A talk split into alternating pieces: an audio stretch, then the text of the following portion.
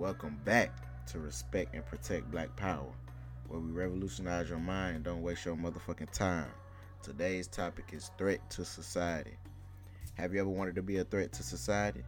Not because you want to be feared collectively, but only by the elites that actually control the world. Threats can be good or bad, and we're going to talk about why it can be good for your people. Let's get into it.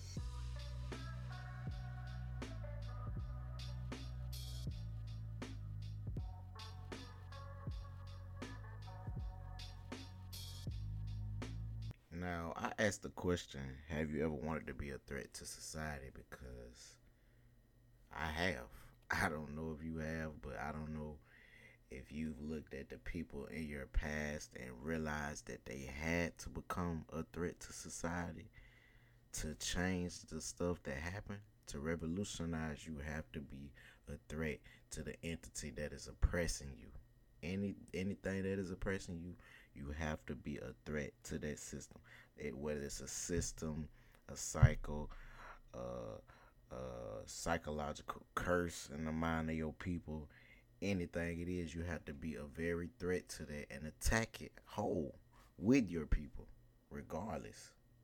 Regardless of whatever it takes. You had people, you had great leaders back then that was willing to die on the stand for the future generation that wasn't even here yet. Wasn't even here yet. They had so much love for the descendants of them so much that they want to make a better world for them, for their people. And we have to continue that legacy. I'm going to keep saying it. We have to continue that legacy. We can't stop and we won't stop becoming a threat to society. Developing fear in the elites that control this world is lucrative to a revolution. In my opinion, fear is the biggest human motive because it can prevent someone from doing something or it can motivate someone to surpass their feeling and demolish impossibilities. In this world, more legitimate threats in society are needed. One threat cannot overthrow a government, demand a change, or eliminate evil forces. To become a threat, one must refrain from fearing entirely. Yes, it is much to ask, but it is necessary. Take it from the past revolutionaries. Let's just rewind to a time when revolutionary legends were becoming powerful, so powerful, and they were literally taken as a threat. The Black Power was an era that white America did not want to transpire.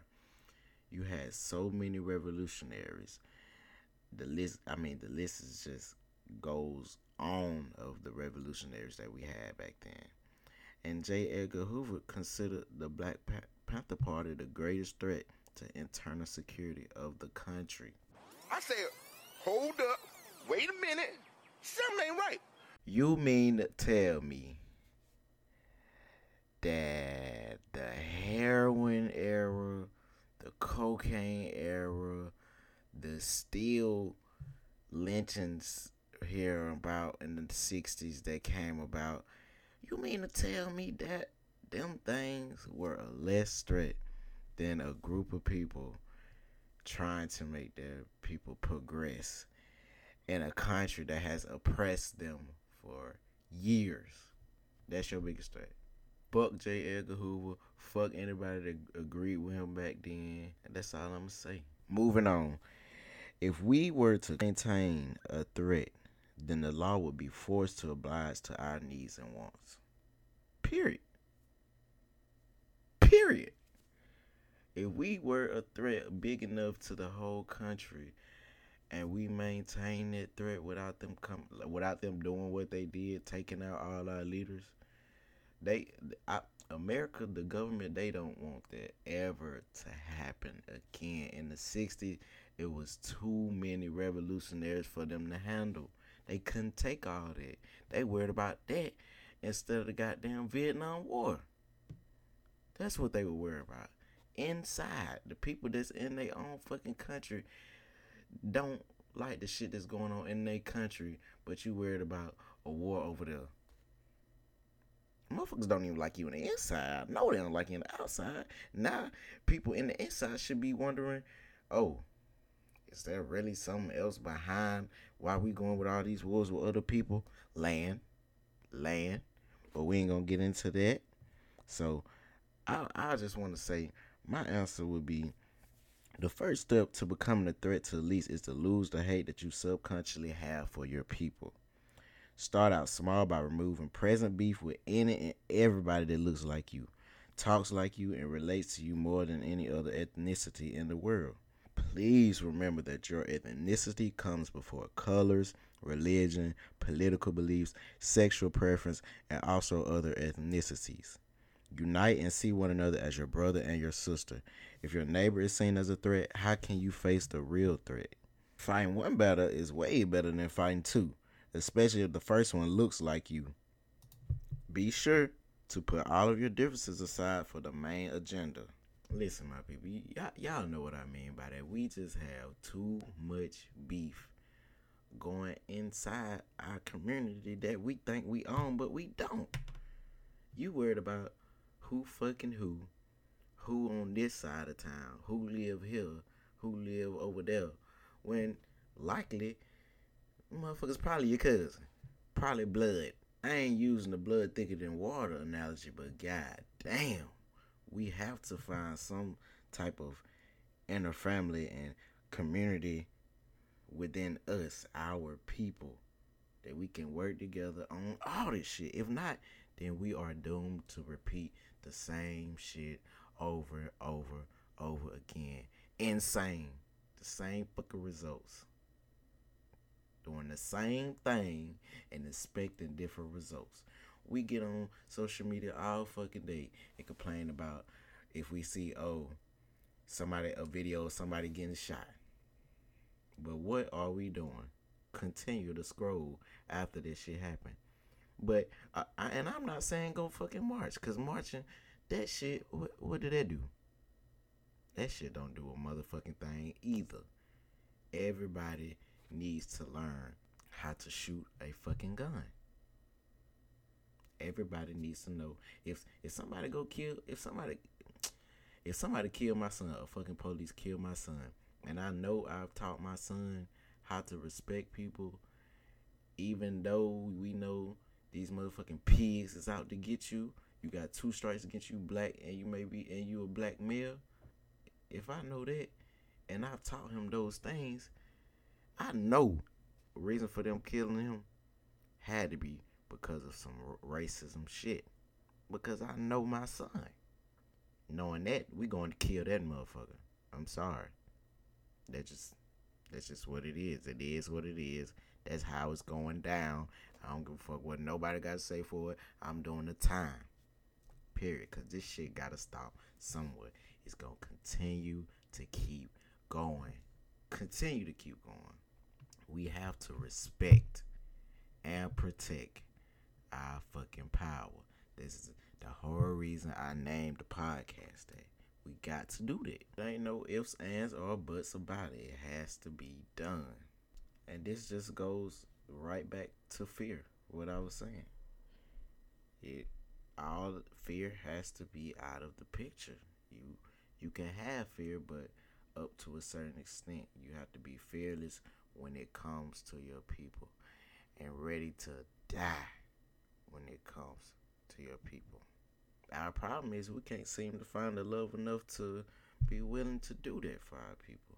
And until we find that inner love, I, I I don't expect us. I don't know how we expect to overcome this. I really don't, because love is a powerful thing.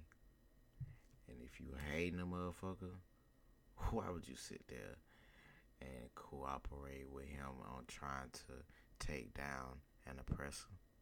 Why? You can't even do that. Referring back to the analogy of how we watch on how we watch videos on social media of the police brutality uh, other manners happening to our people on social media. I just had a quote for y'all that I want to share real quick. A system can't change while you're watching it. And I got that quote from a movie. Like, I don't know if y'all saw Escape Room. It's a great movie. My friend recommended it. I'm recommending it to y'all. Now let's get to the second step.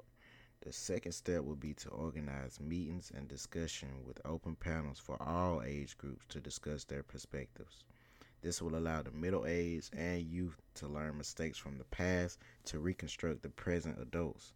The adult's gender should be to allocate the best resources and information for the youth to transgress the future that they need to continue the cycle. The youth has to exert more energy than all other age groups, for the future is what has to change, and they take on the biggest responsibility.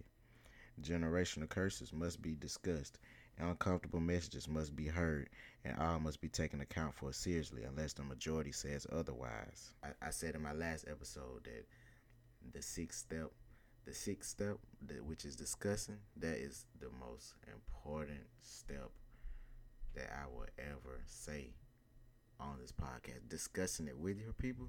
I mean, not just this discussing it just brings up the opportunity to act on it. Now, now acting is probably the biggest.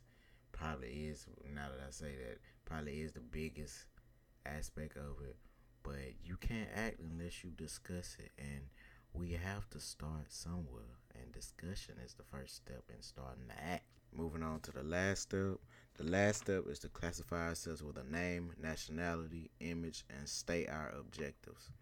This is important because groups who attempt to revolutionize always have to identify as something beforehand, or else the media will have a great time identifying you as a black extremist or terrorist, which they will likely do regardless.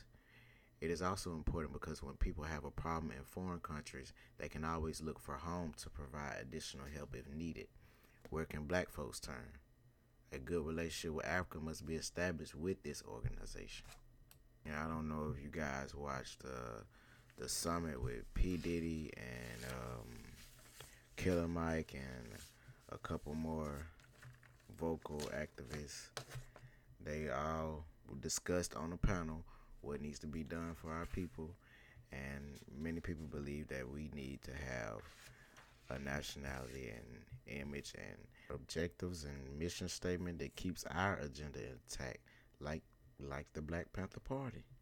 It was said by one of the I don't know if it was Jay Morrison because they he came up and said uh, spoke his words and I think he was talking about nationality, but I think Killer Killer Mike responded to that. If I'm not sure, I have to go back and refer to it. But one of them responded by saying, if the Asian Asians come over here and we did something and America did something to the Asians, who who would they look to? Who who would back them?